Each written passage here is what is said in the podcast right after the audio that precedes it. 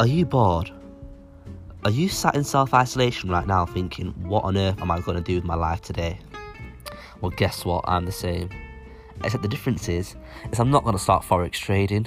I'm not going to start making music. I'm not going to start writing a book. I'm going to start a podcast.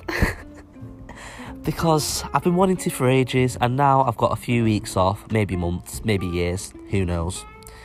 And I figured, you know what? Now is the time. God has sent me the right time to start making a podcast series. I don't know what on. All I know is, is that I'm bored. So, tune in every day, I guess, from I don't know when to I don't know when, with Faz on I'm Bored.